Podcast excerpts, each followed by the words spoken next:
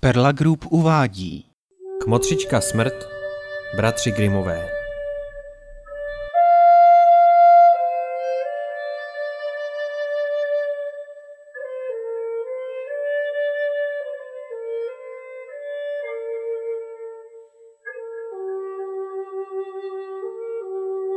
Byl jednou jeden chudičký muž a ten měl 12 dětí. A tak musel dnem i nocí pracovat, aby je vůbec uživil. Když přišlo na svět 13. dítě, přišla na něj úzkost a tak se vydal silnicí, aby prvního, kterého potká, požádal o kmotrovství. A ten první, kterého muž potkal, nebyl nikdo jiný než sám pán Bůh. Vím, co souží tvoje srdce, dobrý muži. Je mi tě líto. Vezmu tvé dítě ke křtu a postarám se o něj, aby bylo na tomto světě šťastné. Muž se podivil a zeptal se. A kdo pak ty jsi?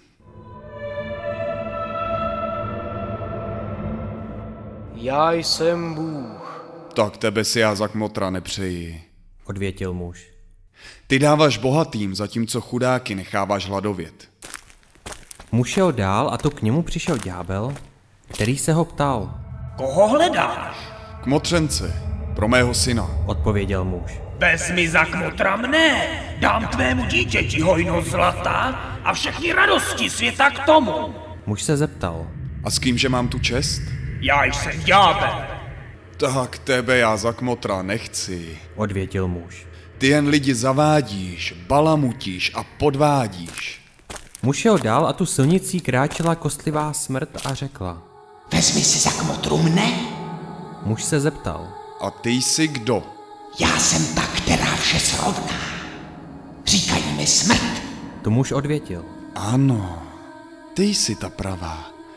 Ty bereš chudé i bohaté a bez rozdílu. Ty budeš kmotřička mého dítěte. Smrt odvětila. učiním tvé dítě bohatým a věhlasným, neboť kdo mě má za přítele, tomu nic nechybí. Muž řekl. Křtiny jsou již příští neděli, tak přijď včas. A smrt se opravdu zjevila, jak si přál, a stala se řádnou kmotrou jeho chlapce. In nomine Patris et Filis et Spiritus Sancti. A běžel čas, jak bývá jeho zvykem, neúprostně a bez ustání. Když přišel chlapec do let, jednoho dne přišla kmotra. Následuj mě k motřenče můj jediný. Zavedla ho do lesa, kde mu ukázala nějakou bylinu, která tam rostla, a řekla. Nyní dostaneš dar ode mne, jak se sluší a patří k motřenče. Udělám z tebe věhlasného lékaře. Když tě zavolají k nemocnému, pokaždé se ti zjevím. Budu-li stát v hlavách nemocného, tak můžeš směle říci, že ho opět uzdravíš. Dej mu tuto bylinu, aby ji snědl. Ale budu-li stát v nohách nemocného, tak je mu. Musíš říct, že tady je všechna pomoc marná. Ale střes se, aby si tu bylinu proti mé vůli použil, to by se ti potom špatně vedlo. Jak řekla, tak udělala a netrvalo to dlouho a Och se stal tím nejvyhlášenějším lékařem na světě.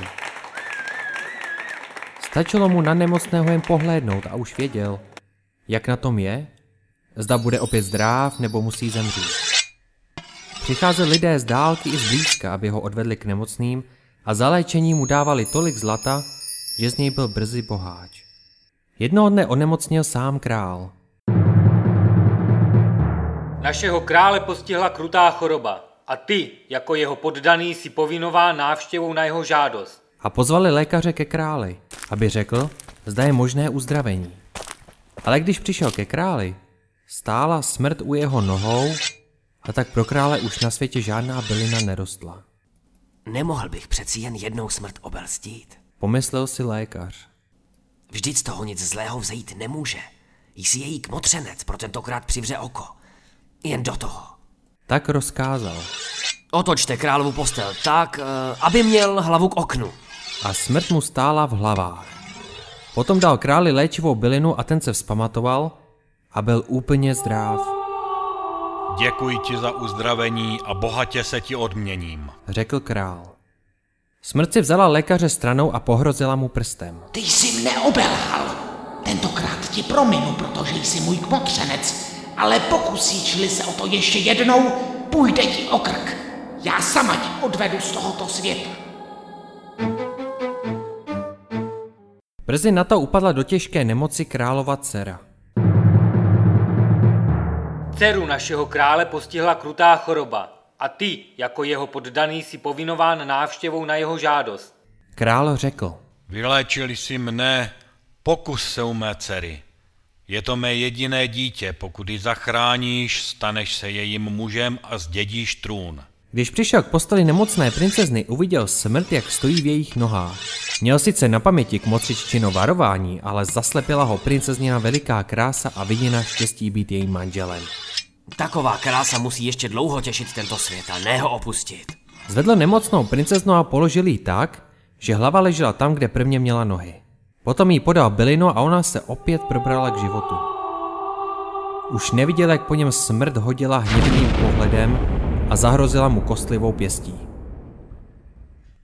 Smrt zlostí bez sebe, že byla už podruhé obelhána o své vlastnictví, připochodovala k lékaři a řekla. Teď je s tebou konec.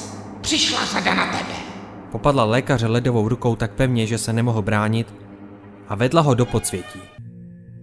Tam viděl hoře tisíce a tisíce svící v nedozírných řadách, některé velké, jiné poloviční, jiné úplně malé. Každý okamžik jich několik zhasnulo a na jejich místě se rozohřely jiné. Takže ty plamínky se objevily neustále znova a znova. Vidíš? To jsou světýlka života všech lidí. Ty velké patří dětem, ty poloviční rodičům v nejlepších letech a ty malinké dědům a bábám. I děti či mladí lidé mývají často malá světelka. Řekla smrt. Ukaž mi moje. Řekl lékař a myslel, že musí být ještě dost velké. Smrt ukázal na jedno malé světýlko, který hrozilo každou chvíli zhasnout a řekla. Podívej, to je ono. Ach, milá kmotřičko, Zvolal vytěšený lékař. zapal mi nové, udělej to pro mě. Abych se mohl stát králem a manželem té krásné princezny. To nemohu. Nejdřív musí jedno zhasnout, než se zapálí nové. Odvětila smrt. No tak to staré posaď na nové, aby začalo hořet, až tohle bude u konce. Řekl výpočítavě lékař. Smrtného les prohlédla. Dobrá, pokusím se. Pokývala hlavou a stavěla se, jako by jeho přání přece jen chtěla vyplnit, ale protože ho chtěla také jen obelstít, tak se natáhla tak nešikovně, že se světýlko skácelo a zhasnulo. Je mi líto, kmotřenče. Měnit osud nemůže ani smrt. Lékař v tu chvíli klesnul a byl v rukou smrti.